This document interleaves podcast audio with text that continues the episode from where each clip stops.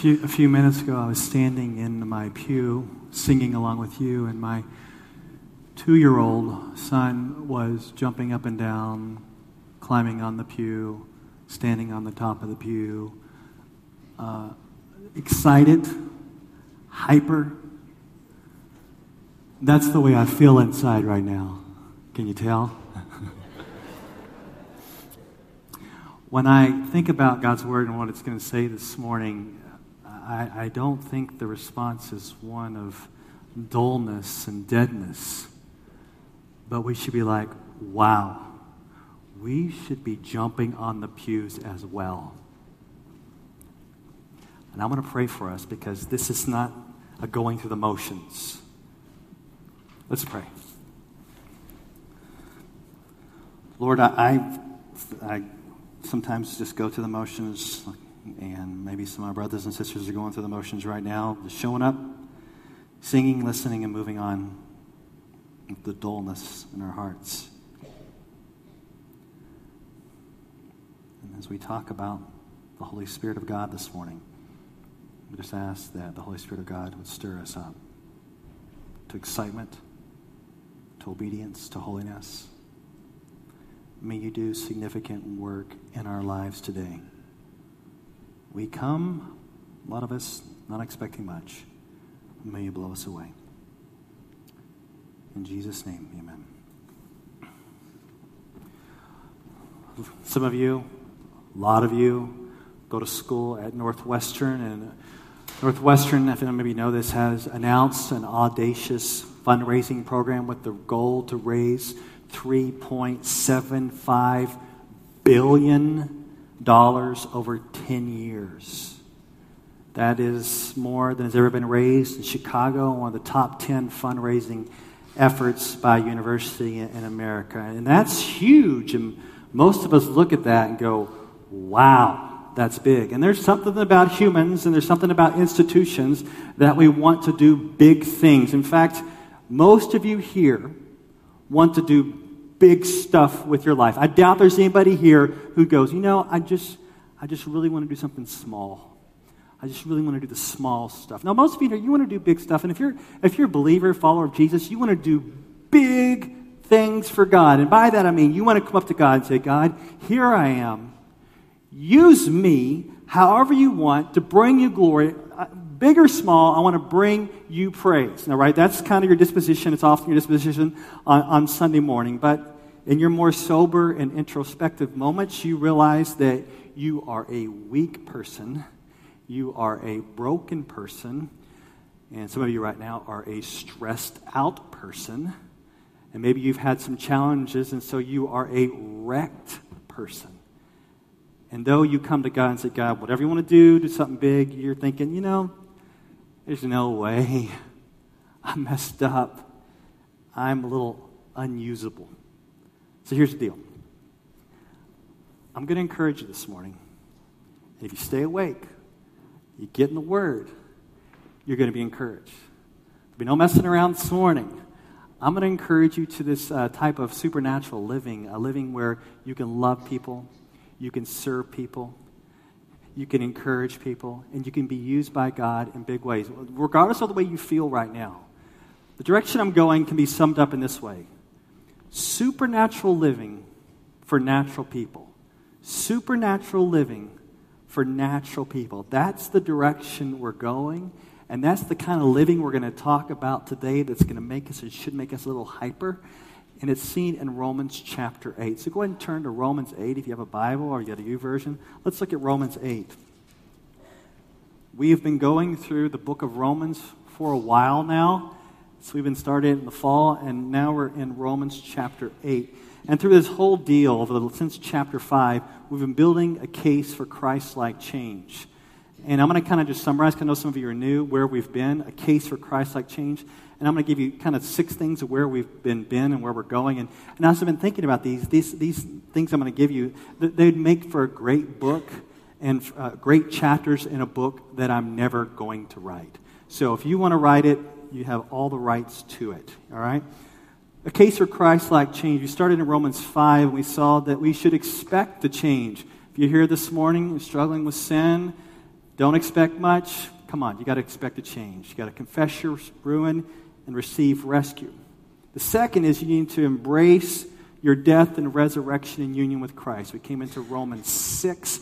We saw to embrace our death and resurrection in union with Christ. And as we went through Romans 6, we want to exercise this freedom, becoming who we are in Christ. And then the, number four, we saw strategize for righteousness. We're not going to just go through life. We've got to make a plan to live a righteous life. And then we hit Romans 7. It's kind of depressing. Uh, there's a struggle we all have as believers, and we want to acknowledge the struggle is there, not deny it.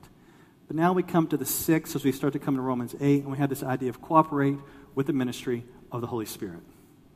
Now, when I mention the Holy Spirit, there's some different reactions that you may have based upon your background. Some of you have grown up in churches where the main thing you talk about when you talk about the Holy Spirit is speaking in tongues and prophecy and miracles. And some of you have grown up in churches where you act like the Holy Spirit is non existent. But what we're going to do this morning is that we're going to not emphasize the extravagant manifestations of the Holy Spirit in tongues and prophecy, nor are we going to act like the Holy Spirit does not exist. What we are going to do this morning is that we are going to focus on supernatural living through natural people. Supernatural living for natural people. We're going to see how the Holy Spirit enables us to live these supernatural lives where we love others, serve others, live a holy life, and glorify God in doing big things. All right? That's where we're going. Let me get you a little organized. Because Romans 8 is one of these chapters where most of you know the beginning of it and the end of it, and you get all muddled in the middle. We understand there's no condemnation in Christ and nothing can separate us from the love of God, but what's the rest of Romans 8 about? So let's kind of get organized with Romans 8. Here we go. I'm talking about this. Number one, we're going to talk about how the Holy Spirit indwells and gives life. We're going to move on to chapter, uh, verses 5 and 9, how the Holy Spirit transforms hearts and minds and how the Holy Spirit is going to bring future resurrection in verses 10 and 11, and how the Holy Spirit ministers death through the cooperation of the believer. This is heavy stuff. You got to pay attention. It's going to be well worth your time, and it will encourage you if you stick with it. And you're going to be surprised in the direction we're going. We're going to do a little controversy, a little conflict, and we're going to end up killing a lot of things for real. You stick with us. Here we go. Verse 1, Romans 8. There is therefore now no condemnation for those who are in Christ Jesus. Now, if you were with us in Romans 7, it was a mess, the struggle of a believer, and it may discourage you. And you may think, well, if I'm still struggling with sin, does that mean that God is going to condemn me on that final day? Am I going to face his wrath in hell forever because I struggle with sin? Romans 8 picks us up and says, no, no, no, there's no condemnation for those who are in Christ Jesus because they are united with Christ in his death and resurrection, and they stand clothed in the righteousness of Christ. Pause for a moment. This is what happened to you if you're a believer. Before you became a believer, God's anger and wrath was aimed at you. Christ came on the cross, bore the anger and the wrath of the Father in your place he was buried. He rose again. Victory over sin and death and Satan. And that the wrath of God was fully exhausted on Christ. And you put your faith in Jesus to save you from the wrath of God, if you have. If not, you can put your faith in Christ now, and you will be forgiven, and God's wrath will be turned away. Now that you are a believer, the Bible says that there is therefore now no condemnation for those who are in Christ. Basically, this means it means this you will not be condemned today for yesterday's sins. You will not be condemned today for today's sins. And you will not be condemned tomorrow for tomorrow's sins. Why? Because you're a good, great person? No, it's because you are in Jesus Christ. The Father looks at you and sees the perfect righteousness of Christ, and therefore now there's no condemnation. You need to remind yourself of this because sometimes you think that God is against you and his wrath is targeting you. But if you're in Christ, that is not true. So here's something you may want to put up on your mirror. This may be helpful for you. So I'm going to suggest that we put it this way. We say, There is therefore now no condemnation for, put your name there. Put your name there. There's no condemnation for you, for Jason. Put your name there if you're in Christ Jesus. Now, that's the verse that most of you know if you know your Bibles, right? From here on out until Romans 8 gets a little muddled. So let's make an attempt this morning not to get lost in Romans 8 because it's easy to do because there's a lot of things flying around. Quick, what's it about? You're like, I don't know. Let's pause. These are important verses. Let's try to understand what they're saying. Let's engage. Verse 2. For the law of the Spirit of life has set you free in Christ Jesus from the law of sin and death. Now, when it says law here, don't think Ten Commandments or Old Testament law, but think in terms of power or authority. And here's the idea the power of the Holy Spirit has given you freedom from the authority of sin and death. See, sin and spiritual separation from God are no longer dominating your life because the Spirit has set you free in Christ Jesus. I keep going back to this picture we had that many of you created with me about four weeks ago on Minecraft. Remember when we did that? We created uh, this, this image of, a, of, of two fields surrounded by stone walls with a middle stone wall in the middle. And everybody in the universe besides Jesus Christ is born under sin in the sense they're, they, they're, they are sin. They are under God's wrath. But in the, in the gospel of Jesus Christ, the crane of God's grace picks those up who believe and transfers them to this field of grace where we are forgiven and under the reign of Christ. And that transfer, we are told here, is pulled off by the power of the Holy Spirit. It says, The Spirit of life has set you free. Imagine that crane of God's grace taking you from the field of condemnation to the field of grace, has set you free from that bondage to sin and death. You still with me? Here we go. Verse 3. For God has done what the law, weakened by the flesh, could not do. By sending his own Son in the likeness of sinful flesh and for sin, he condemns sin in the flesh in order that the righteous requirement of the law might be fulfilled in us, who walk not according to the flesh, but according to the Spirit. This is, this is, this is, this is good. This is talking about the work of the Trinity in our lives. It's a description of what I like to call the Trinitarian invasion that has happened to us. Here's a little snapshot of this Trinitarian invasion. Ready? The Father sends the Son, the Son deals with sin, and the Holy Spirit empowers new life. The Father sends the Son, the Son deals with sin, and the Holy Spirit empowers new life. So the Father sends the Son for sinners who can't keep the law. No matter how competent you are, no matter how many degrees you are, we all break the law of God, and it reveals our sin. But the Son takes on flesh, though he is never sinful. He's in the likeness of sinful flesh. He's got flesh, but he's not sinful. He's perfect. Dies on the cross for our sins, takes our condemnation. Now we move on to the Spirit, and it says that all of us who have received the Spirit right, have received Christ, have the Spirit of God living within us. And the Spirit of God enables us to live a holy life. Now, you may wonder, Paul, why are you bringing this up? Why even talking about this now? And chances are, Paul has some Jewish Christians within his congregation who are saying, Excuse me, Paul, what about the law? You're talking all about the Spirit. Well, what about obedience to the commands of God? And Paul says, Well, let me tell you about obedience. If you have the Holy Spirit in you, you can really obey the commands of God. Not just externally, but you can obey the commands of God from your heart. So, with the Holy Spirit within us, He gives us life. He, not it, the Holy Spirit gives us life and empowers us to obey the commands of God.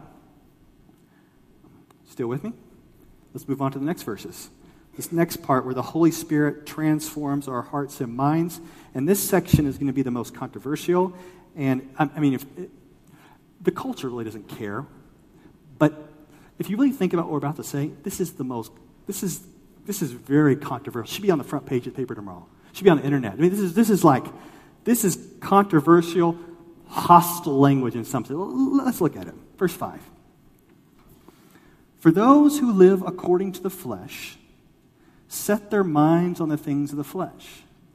But those who live according to the Spirit set their minds on the things of the Spirit. Have you ever read Romans 8 and thought these were commands? Like, don't, don't be living in the flesh, but live in the Spirit. These aren't commands. These are descriptions. This is a description of the way Christians are to live, not commands. Basically, it's saying you either live in the Spirit or you live in the flesh. These are two distinct realities. There's no middle road. Everyone on this earth is either in the spirit or in the flesh. They are living according to the flesh. When we say living according to the flesh, that means they're still in Adam, in the sense of they're in the fallen ways of Adam and have their minds set on the corruptible, corruptible things of the flesh. But those who are in Christ live according to the Spirit, and their minds are set on things of the Spirit. If you're a believer, Holy Spirit lives in you. Holy Spirit lives in you. You, you have this mindset where you want to honor God. Not perfectly, you still do foolish things, and I do foolish things, but your trajectory is one of, hey, let's honor God. Let's keep them in our thoughts when we make decisions. Let's find ways to please and glorify Him. But those who do not have the Spirit are not thinking along those lines. Those without the Holy Spirit in them are not thinking of ways to please God. In fact, the Bible tells us that those without the Holy Spirit, they can't understand the ways of God. There's this passage in 1 Corinthians 2:14. It says the natural person does not accept the things of the spirit of God, for they are folly to him, and he is not able to understand them because they are spiritually discerned. Now, I always thought this verse meant that when an unbeliever opens the Bible, they're like, I have no idea what this is saying. But that's not what it's saying.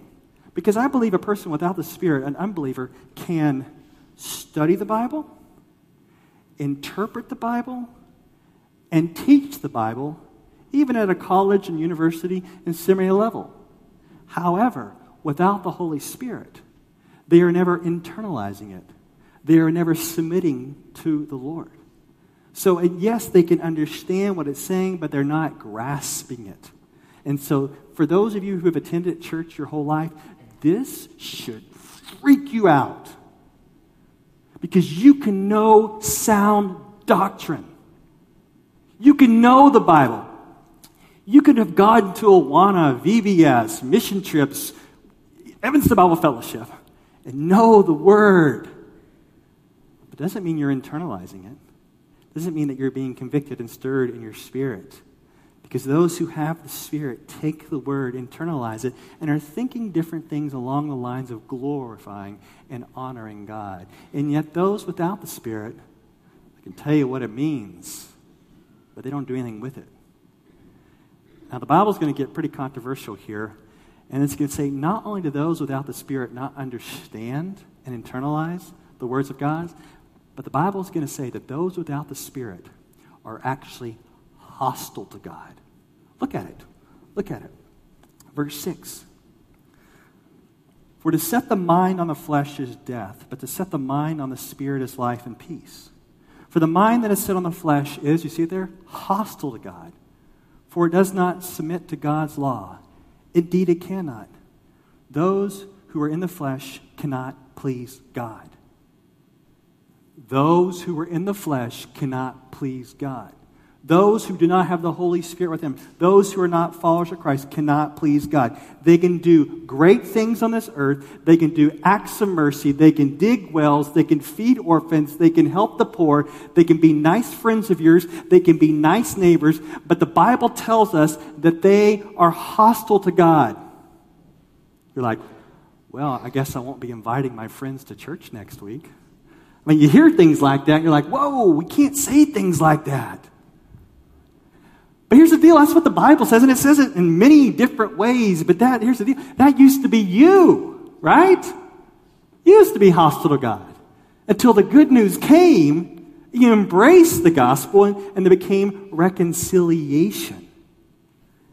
And so we hold out hope to those whose God's condemnation is on them and they are hostile to God. There is hope for reconciliation in Jesus Christ. But Paul's not saying this because he thinks his, this Roman church is actually in the flesh. He's just giving a comparison here. He, he hopes better things for them, and I hope better things for you, Evanston Bible Fellowship, as he says in verse 9. You, however, are not in the flesh, but in the Spirit, if in fact the Spirit of God dwells in you. Anyone who does not have the Spirit of Christ does not belong to him.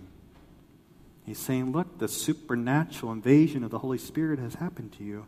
It's changed your thoughts and your hearts so that you want to place God. He thinks better things of them. I think better things of you as well. But what about the future? What about when we die?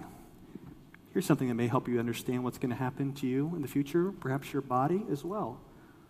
Brings us to the third point here. The Holy Spirit brings future resurrection. Look at verse 10. But if Christ is in you, although the body is dead because of sin, the spirit is life because of righteousness. If the spirit of him who raised Jesus from the dead dwells in you, he who raised Christ Jesus from the dead will also give life to your mortal bodies through his spirit who dwells in you. Wow. So if you're a believer, Holy Spirit is in you. You're growing, you want to be made new more and more, and grow closer to the Lord in holiness. Problem is, your body has issues. It breaks down, it gets sick, it stresses out, it falters, and eventually it's going to break down and die. But even right now, we struggle. I mean, some of us struggle physical pain, emotional pain. Some of us have mental issues, right? I mean, we have a lot of problems. But don't be discouraged by the wasting away of your mind and your body because there is hope that even in your death, there's going to be this resurrection. That the same Spirit who raised Jesus from the dead dwells in you and also is going to raise you. Now, let's try to understand this. If you're a believer, when you die, where do you go? You go to be with the Lord, right? Your spirit, your soul goes to be with the Lord in heaven, right? But your body stays here on this earth. And it wastes away, or it's burned up, or something. And when Christ comes back, you will come back with him in your spirit, and your body will be joined together with your spirit. And so you will have a resurrected, glorified body in eternity forever. And for those of you who are wasting away in your bodies right now, they're not working, your minds are not working the way you want them to, that is an encouragement. And we can be sure it's going to happen because the Holy Spirit is going to pull it off. That's encouraging. But we're not there yet. We're still here. And this is kind of where we're going to go for the, the rest of Romans and in, some, in so many words to encourage you. So I hope you're paying attention here. This is where it gets interesting. It's point four that the Holy Spirit is going to minister best now through the cooperation of the believer. And this is where we finish up on verses 12 and 13. So then, brothers, we are debtors not to the flesh, to live according to the flesh. For if you live according to flesh, you will die. But it's by the Spirit you put to death the deeds of the body, you will live. All right, follow the logic. Believers are not yet in heaven, so there's still a struggle with sin. And yet there can be a victory over the sin because not only is there no condemnation in Christ, but there's also the power of the Holy Spirit to have victory over prevailing sin now. And it is insane for any of you that are in Christ to go back to your old ways of the flesh because our allegiances now side with the Holy Spirit. We are people of the Holy Spirit. To put it in other words, since the Holy Spirit is active in your life, you and I need to cooperate with the Holy Spirit and not against Him. Your Christian sanctification, your Christian growth is not about you doing nothing. There has to be a cooperating with the work of the Spirit in your life for this progressive growth and sanctification to happen. You have new obligations. They are not to your old ways of the flesh, but to the new ways of the Holy Spirit. Put it this way. One pastor has said it this way. He said, You know, think about, and this is the story he makes up, so it's not true, but the, the girl, she has a boyfriend, and her boyfriend is a drug dealer and her boyfriend abuses her. Her boyfriend lies to her. Her boyfriend breaks her heart all the time. Not good. She wises up. She dumps him. She dumps the drug dealing boyfriend. Another boy takes interest in her, and so she has a new boyfriend. This new boyfriend loves her, encourages her, builds her up, seeks to serve her, has her best interest in mind. Question where do her obligations lie? To the old drug dealing boyfriend who doesn't think of her best interest, or to her new boyfriend who seeks to love and serve her. I mean, she dumped that guy, and she is now consumed with this guy, and she wants to build a new relationship with him. In the same way, if you're a believer, you have dumped sin, and you're obligated now to the Holy Spirit. He has your best interest in mind. And if you're going to grow, you are to cooperate with the work of the Holy Spirit. And part of that means, all right, here with me here. Part of that means not only dumping sin, but killing sin. Now, I've switched the metaphor, so don't hurt old boyfriends. But not only do we need to dump sin, we need to kill sin. And this is where we get kind of graphic, because we have to. We're talking about killing here sin. Verse 13 again. But if by the Spirit you put to death the deeds of the body, you will live. I just want to say, Paul is describing the Christian life. It's not an option if you're a believer to put sin to death. He is describing what believers do. Believers put sin to death. If you don't have an interest in putting sin to death, then you're probably not a believer who's seeking holiness. Because a true Christian is all about putting to death the deeds of the body, which means there are still sinful impulses in me, sinful impulses in you. They want to rise up and they want to kill you. And if you don't kill them, they will kill you. I mean, that sounds like a, an episode of Walking Dead, right? Where there's all these zombies walking around. You're like, you know what? If we don't kill them, they're going to kill us. They probably said that about a thousand times, right? And that's the concept kill or be killed. You kill sin or it's going to turn on you and kill you. And you think, man, that, Pastor, that sounds kind of graphic. It's not appropriate for church to be talking about extreme language and dealing with sin. I'm just, I'm just, I'm just walking in the footsteps of the Word and walking in the footsteps of Jesus. Jesus gets pretty graphic in dealing with sin as well. In fact, he says if you have issues with lust, well, let me tell you what he says. If you have issues with lust, Matthew 5, 29 through 30 to tell you this. This is Jesus. If your right eye causes you to sin with lust, tear it out and throw it away. Go ahead, right now. Tear it out, throw it away. For it is better for you that you lose one of your members than that your whole body be thrown into hell. And if your right hand causes you to sin, cut it off and throw it away.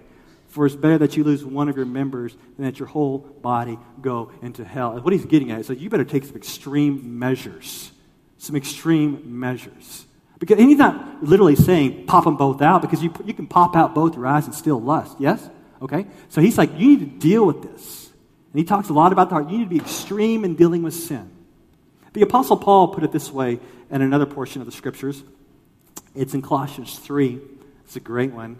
This would be a good thing for you to memorize. Memorize Colossians 3. It's a good chapter. But he says, Put to death, therefore, whatever is earthly in you sexual immorality, kill it impurity, kill it. Passion, kill it. Evil desire, kill it.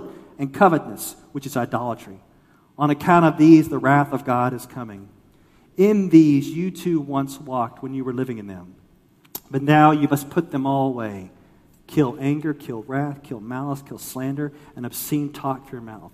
Do not lie to one another, seeing that you have put off the old self in Adam without the Spirit, with its practices, and have put on the new self with the Spirit, right?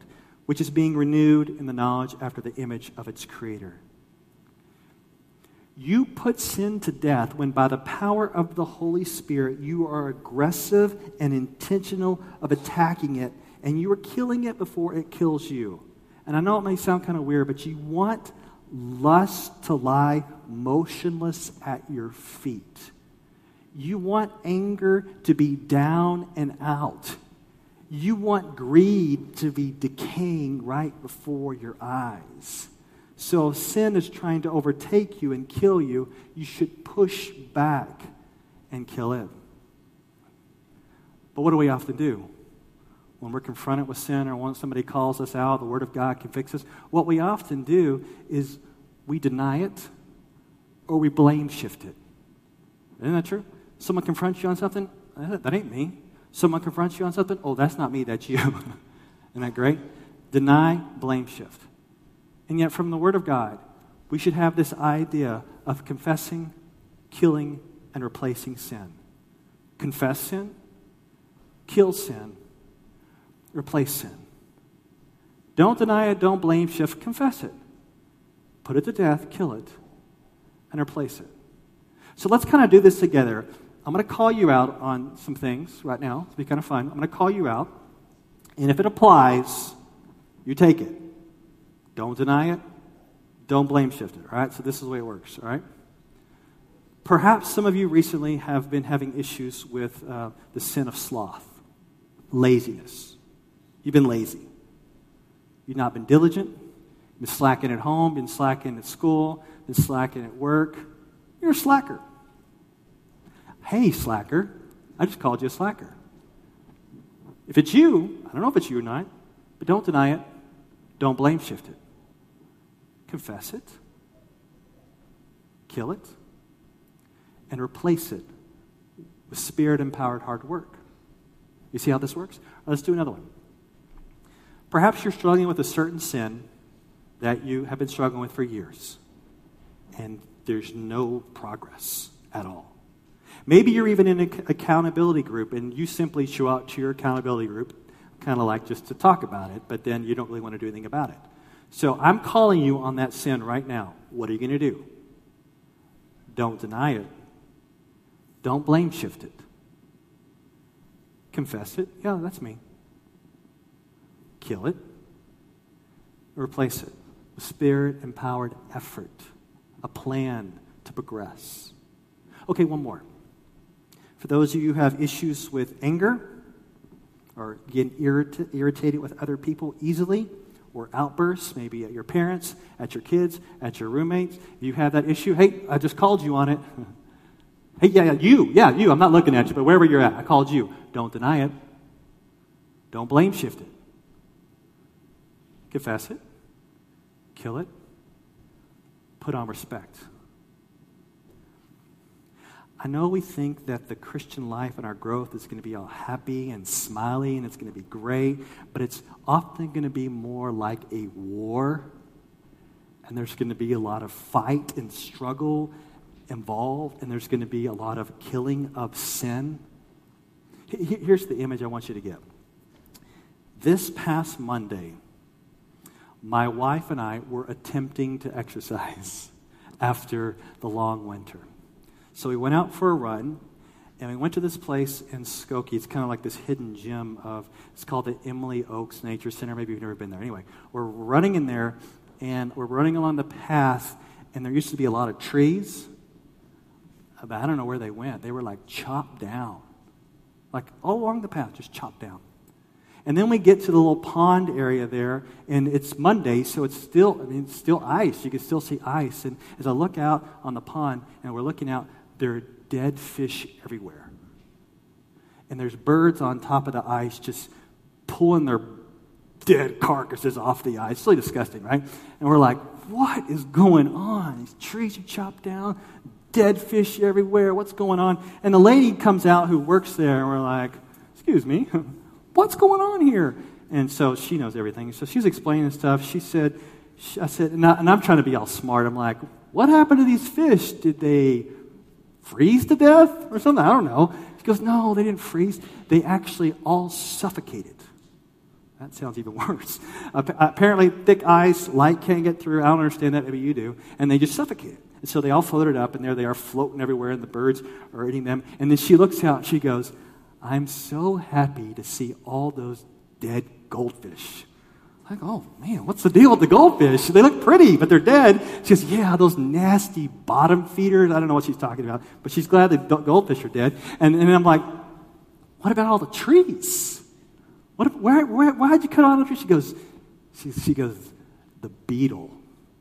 There's this beetle that's infecting all the ash trees. It's moving all over. You know about this. And we had to just cut them all down.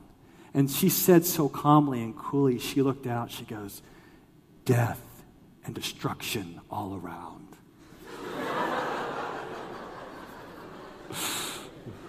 See you later. Gonna go right all our way. And that's when you start dealing with stuff in your life that's hard, it's been there for a long time, it's going to feel like death and destruction all around. Because there are certain things that you've done that bring you comfort, yeah? There's certain things you've been doing for years that just bring you a false peace. and security, right? It's just false. But when you start confessing that stuff and attempting to kill it, it's going to look like death and destruction all around.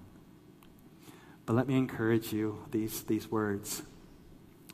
Your pond will be restocked, and your trees will grow back.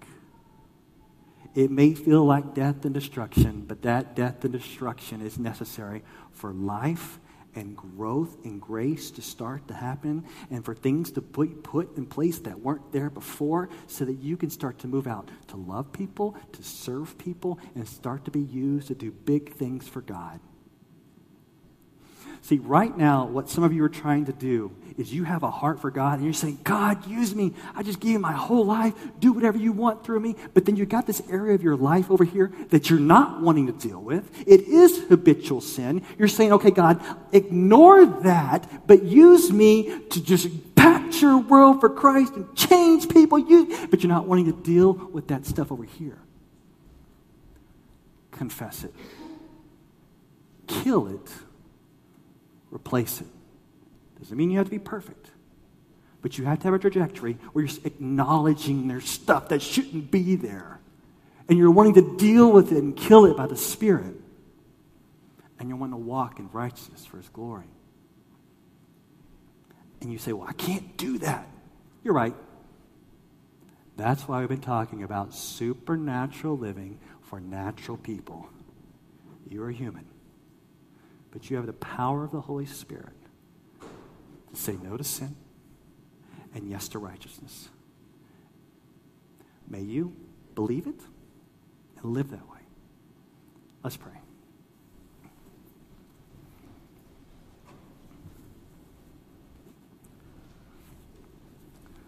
Lord, I just, I just thank you for my brothers and sisters. I know that some of them are struggling right now. But things have been struggling for a while, and it seems impossible.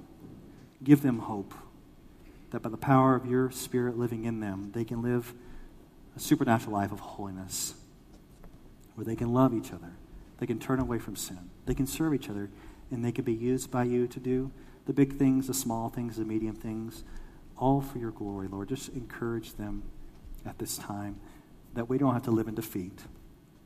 We don't have to live lives where we feel like we're unusable, but we can be used by you by the power of your Spirit.